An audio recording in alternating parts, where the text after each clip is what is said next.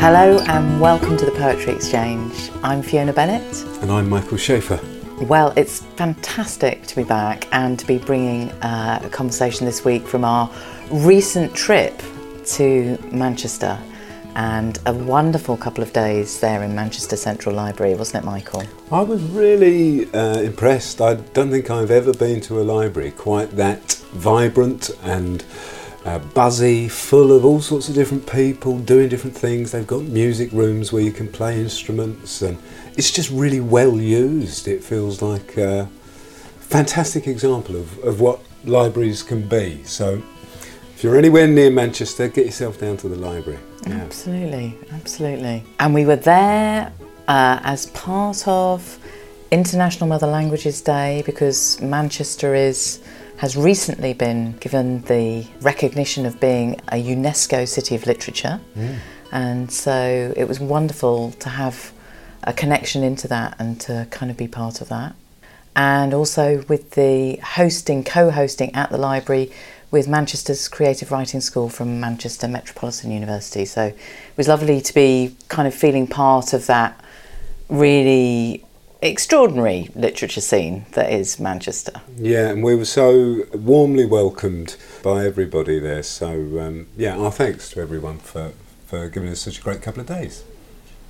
And we also met some fantastic people and mm. some fantastic poems. Mm. And uh, I, it's kind of amazing, I think, that we've been doing this now for three years. Yeah. And this is the first time we've had somebody bring in a Dylan Thomas poem.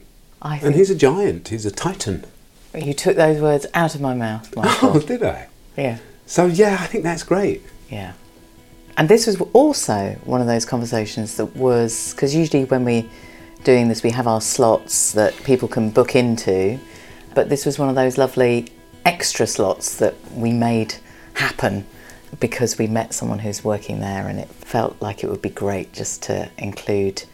Uh, well, we just wanted to find out about the poem that had been a friend to her, and so we did.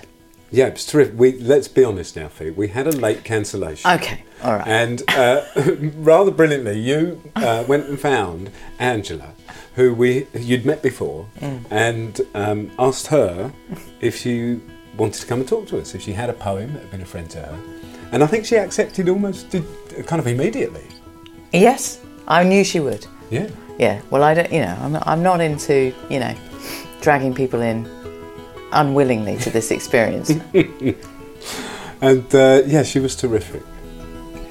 So you'll be listening to myself and Fiona talking about The Force That Through the Green Fuse Drives the Flower by Dylan Thomas, the poem that's been a friend to Angela.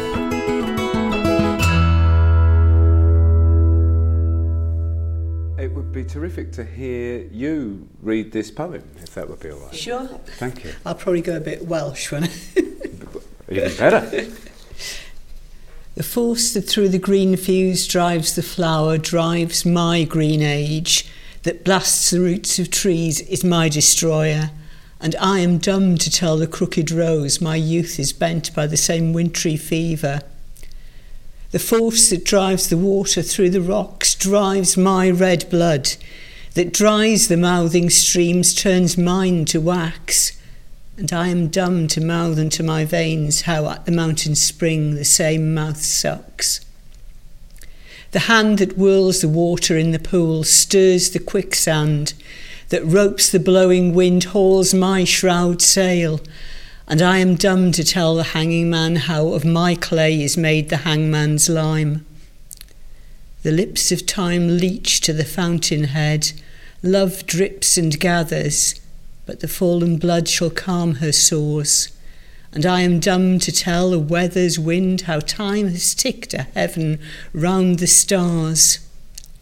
And I am dumb to tell the lover's tomb how at my sheet goes the same crooked worm brilliantly read. Amazing. Should I start with my confession? Yeah. Mm-hmm. She said, I think that's the first Dylan Thomas poem I've ever heard. oh. Don't know any. Oh, please let it be the, not the last. After that, Angela, I don't think it will be. I don't think it will be. That was lovely then. That was lovely. How did it feel just then, just reading it then? It was it was good. It's been a long time since I've actually read that one aloud, so uh, it was good to, to actually feel it again because I don't. Re- I feel poems when I read them. Uh, if I'm reading poetry at home, I'll, I'll normally walk around actually reading it because it's very much about sound for me. Yeah. I mean, when I'm writing my own poetry, I have to actually speak it to make sure that it feels right. I'm not. I mean, even though I, I was for a long time what people would describe as a page poet, in that I didn't do performance until fairly recently, mm. um, I've always needed to hear my poems. Mm. Uh, it's no good just seeing them written down. Mm. Mm. And poets that I love tend to be poets that I love the sound of. And that's also true for Dylan Thomas, isn't oh, it? Oh, very much so. Himself, I think. Yeah, I mean, if you've heard his own mm. um, recordings, mm. uh, suppose, it, it, you, you can tell he, he inhabits those poems. Mm. Obviously, it's a, a good Welsh voice is, is perfect for poetry anyway. I mean, I've lost most of my accent, but uh, bits mm. of it creep in now and again. But uh, mm. it's it's the, that the whole music and poetry thing. Mm, lovely. When did you first come across this one? Uh, when I was a teenager, probably about 14, 13, 14. At school? At school, oh yes. Uh, in Wales? In Wales. Whereabouts in Wales? the Rhondda Valley, the old mining territories. My, my granddad used to work in the mines. And uh, the Rhondda is a very, very green place. So um, you're very much in in nature there, even though it's also the coal mines and the, the terraced houses. You go from, from your terraced house and you go up the hills, and there are sheep wandering around, and so yeah. and you're right there. Yeah, in right the, there in the in the countryside. Mm. Mm. And a lot of this poem spoke to that that sort of whole adolescent thing, is that sort of that that beginning to understand mortality and connection. And also, I just loved the way the words sounded. And it, it, I think Dylan Thomas really uh, was part of my first understanding of how words can really, really affect you, really hit you in the gut. It's sort of visceral, isn't it, the oh, language somehow? Ab- absolutely. The lips of time leach to the fountainhead, love drips and gathers yeah, it, it, that's sort of totally. It is almost really sort of rooted in the sound and the music mm. of it, isn't it? Yeah, I mean Dylan Thomas does that a lot. Um, I mean, the, the, I mean the other Dylan Thomas poem, which really, really uh, affected me, um, was um, "Do Not Go Gentle Into That Good Night," which mm. I think more people will know than this one. Mm. Um, and that affected me in a different way. It, it, it taught me a lot about uh, shape of poetry. Mm. Yes. And this is more about the, the guts of the poetry. Mm, lovely, yeah. So, I mean, even uh, Do Not Go Gentle's got the guts, but it's also got the shape. Yeah, yeah. I don't know if I always understand what's happening here. Uh, I don't always understand what's happening. Any really good poem, you don't all understand everything all at once, and sometimes you don't understand everything ever, but it, you know it's there and there's something that connects with you. I think, yeah. Yeah. Yeah. That's beautiful. I mean, that's the thing with Dylan Thomas. I mean, there, there, are bits of Dylan Thomas poems where I think, well, I know what it means in a gut sense, but if you if you ask me to sort of parse it to uh, explain it, you know, word by word, why is it why is it this word, not that word? Because it needs to be that word, but don't ask me to tell you why. It's like it's understood in a felt sense. Oh yeah. Yeah. That's it. Understood in the body and not the head. Yeah. You know. Mm-hmm. I mean, if you, if you actually look at it, uh, I mean, the structure mm. it is is quite intellectual in in in a sense. You know, there's a balancing of this in nature with this in myself. I'm, I'm dumb to tell the crooked rose my youth is bent by the same wintry fever. That sort of, I can't tell my body, my, myself, about this thing, which is parallel with this thing in nature, and it's it's the pat it's that pattern all the way through. Yes, I was going to ask Yeah. about that. That repetition of Yeah, "and I am and, done." um, yeah. What's that about for you? It's about sort of uh, how that you know these things, but you, you can't necessarily communicate with the other, the other things to say, look, I'm like you. Nature can affect you, but you can't quite give that back. I, I'm, I'm inarticulate. Aha. Yeah, yeah it's, it's like the same energy mm. Mm. that's inside Yeah. this wind or inside this rose or inside this water mm. is in me, but I can't speak back to it in the mm. way that it can make me feel. It can make me feel. Mm. It can batter me, it's- it's- it's but I can't, yeah. with my words, Yeah. come back at it, even And- though that is what he's doing in the poem. Yeah. Yeah, Yeah, and it's also sort of, in a sense, you can't comfort because he's it's talking about, mm. you know, um, I can't comfort the rose for being crooked by saying, look, I, it, that that thing that's affecting you, that's make that's making you uh, aged, become, become crooked, is going to affect me too. A lot of it is about mortality, inarticulacy, and it's the sort of thing that really gets you when you're 15. well, you say this, but I mean, I, I was very struck by that when you said it. You know, I, I met it when I was 17 and Yeah. it uh, and it was all about mortality and connection and I'm I'm not sure I was onto mortality and connection when I was 15, Michael. I, I don't know about you, but Certainly wasn't. can, can you can you say any more about that? I mean, Well, yeah, I, th- I th- m- m- maybe I was, I was just a strange child, possibly. no, no, I'm sure not. I, mean, I, I, I was always uh, yeah, a, a sort of a reading child a sort- and a, a dreaming child, if you like. I, I'd, I'd, I was w- w- one of these children who'd sit and watch uh, the ants building a nest. I wasn't uh, a particularly typical child. I, re- I, I read everything I could lay my hands on, which um, meant that by the time I was about nine or ten, I'd read everything in the children's library, so I was using my parents' tickets to read all the adult library books. so, so, yeah, maybe maybe that's why Yeah. I wasn't uh, very Yeah. typical in that sense. And I'm very interested in, at that time and also now, how you connect to my green age. I mm. well, mean, green, well, green, green as in young, mm. yeah, yeah. So, so it, it, it was the sort of the life that's in the flowers. It is also the life that's in me. So it is it, uh, that connection with nature. and if you were feeling those kinds of mm. things as a dreaming child or young person, to, to then find in a book that's in school. Mm. I came across it in school, that, mm. but then I got my parents to get me a copy of the collected poems of Dylan- Thomas. Mm. My Christmas lists were always books Yeah. and mostly poetry. I was reading Robert Graves and E. Cummings, I, was re- I was really upset because my parents got me what they thought was the complete collected works of E. Cummings, but of course it came in two volumes, but it didn't say volume one and volume two. It said Complete. years or whatever. Oh, so, yes. So they, they got me one half of it, and it was the half with it which had the index in, so I could see which poems I didn't have. I, I mean, I, I eventually managed to get get the, se- the the other volume. That's hilarious. yeah. So it, it, it is uh, for me poetry. Yeah, it is very much a sort of like a gut thing as, as well. I mean, I love people who are clever with words, but being clever with words isn't enough. Hmm.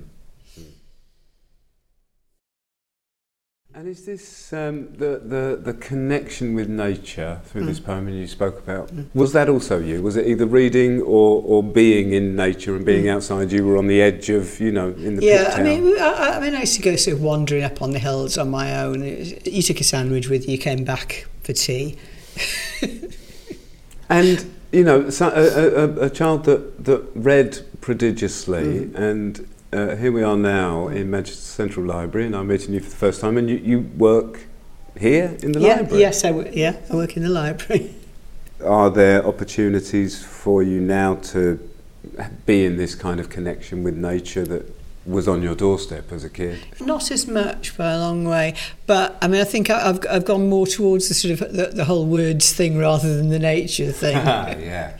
I've do performance poetry, um, just mainly open mics, so I've done a few guest slots, but that um, has only been a fairly recent thing. Mm. So, yeah. That requires some bravery, I would imagine. I don't I, I'd- I, I don't know. I, th- I think uh, I, I become somebody different when I when I'm on Uh-huh. stage. When I started off, I'd quite often do a whole because I don't wear makeup normally. I do a whole sort of makeup and glitter and Brilliant. yeah, Wow. An alter ego. A whole An persona. An alter ego. Yeah, Right. yeah. persona. Right. So so that, then when you're on stage, it's not you, it's Yeah. the, the poet. But that makes sense that you would, sh- you know, this this interest in the in, in the poem aloud mm-hmm. and the speaking and the embodying. I was very struck when you spoke. Initially, you weren't just talking about reading it aloud; you were talking about walking and reading it mm. aloud. Oh yeah. You know, that is full engagement of the mm-hmm. full body and the mm-hmm. breath with the utterance of the thing. And actually, it seems inevitable, therefore, that you would end up needing to perform almost in order to kind of, you know, have that connection of body to emitting of poem. Yeah, I mean, quite, quite often I'll, I'll act out to some extent my, my poems as well. I want to ask you about, in fact, what I'd like to ask you, could you read the third stanza again and then just tell me something about what comes up for you as you read that? The hand that whirls the water in the pool stirs the quicksand, that ropes the blowing wind hauls my shroud sail, and I am dumb to tell the hanging man how of my clay is made the hangman's lime. Yeah, that, that one's not an easy stanza to. Mm. That's one I wouldn't be able to parse No, no. in that sense. But uh, I mean, the, the sense I get, especially the, the last part, I'm dumb to tell the hanging man how of my clay is made the hangman's lime. I'm part of that destruction as well as experiencing the destruction. I love that pattern. I mean, the pattern is very mm. tight, isn't it, mm-hmm. in it? Because mm-hmm. it, you know, the structure of Yeah. every single stanza mm-hmm. is exactly mm-hmm. as it is. The force, the force, mm-hmm. the hand, the lips that does this. I mean, even to the uh-huh. length of the line: "Is my destroyer, turns mine to Yeah. wax, hauls my shroud Oh yeah, the rhythm, rhythm is the same through each Yeah. stanza until you get to the end, and you've got that that shortened bit that's a final. Like, and I'm th- this is the thing that I'm really dumb to tell. It, it kind of feels like this is the, the hardest thing in a sense to say that you can't say. Just read that for us, Angela. And I am dumb to tell the lover's tomb how at my sheet goes the same crooked worm. Give me a sense of what that, what, what you get from that. I actually, the the lover's tomb, I, I always get an image of Romeo and Juliet in there. Um, I don't know whether whether Dylan meant it to be there, but that's where it is for me. And the whole like, concept of the trag- the tragic lover, and death is coming. The, the crooked worm, which is the me- medieval concept of the maggot, the sheet, the winding sheet. Ah. So, yes, yes, I too will die, be gnawed by yeah. the worms. Yeah, exactly. Yes, it, but I can't tell the lovers this, and for them, their tragedy feel, is like unique to them. That's very good, isn't it? That's very good. Yeah, I love the alliteration there. Uh, uh, do do like the use of alliteration in poetry. It's like, I am dumb to tell the weather's wind how time has ticked to heaven round the stars. And you think if he only hadn't drunk himself to death, but then you think if he hadn't been the sort of man who was going to drink himself to death, would he have written the same poems? And probably not. No, I'm not sure that the force Mm. that through the green fuse was driving him would have been the same. Mm. I'm interested to know how this has changed for you over the years. I mean, I think in some ways it's, it's a fixed point in my past, but in some ways, I mean, I, as as an older person, I can actually look back on my younger self and think, well, yes, actually, you were a bit of a melodramatic little so and so, and that's why you liked, liked it so much. We often ask people uh, if this poem were a, a friend to you, what kind of a friend do you think it would be? Ah, this poem probably would be the sort of friend that I, I'd go, go go out for a drink with and get sort of melancholy drunk with, and have a good weep, and then go, yeah, right, okay, let's go off and do something else. Brilliant. yeah. Brilliant. Brilliant. Great. Is it that sort of melancholy for a, a, a time past in a way, or is it does the melancholy come from, from what's actually in the poem or just the way it makes you feel when you read it? I think it's sort of more, more that that sort of slight melodrama because there is a slight melodrama to it, mm. and it's it's a sort of melodrama that I enjoyed. So it's like yeah. Let's go it's, there. Yeah, it's a bit like there. let's, let's go, go there, isn't it? Yeah. Though let's yeah. sit and drink and talk yeah. about this yeah. stuff, you know. Let's go and, there, and, and, let's, and, that kind of and let, let, yeah. let's read, re, read that old love letter from from, from the, the ex that I really w- wish I hadn't broken up with, and yeah. yeah. Do all that stuff that we know isn't terribly safe for our yeah. mental health or good for us or healthy yeah. or positive. Excellent. Let's just do all that dark stuff mm. a, with a bottle of bourbon and mm. you know whatever. That's great.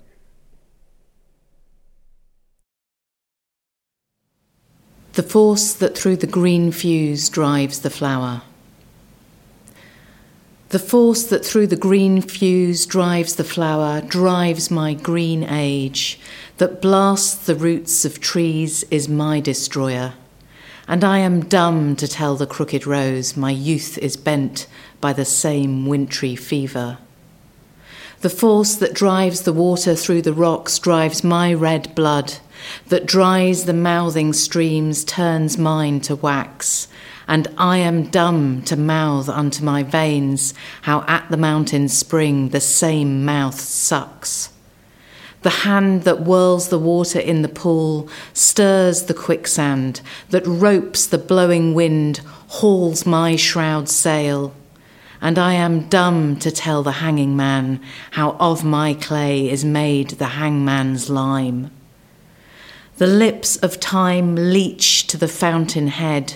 Love drips and gathers, but the fallen blood shall calm her sores. And I am dumb to tell a weather's wind how time has ticked a heaven round the stars. And I am dumb to tell the lover's tomb how at my sheet goes the same crooked worm.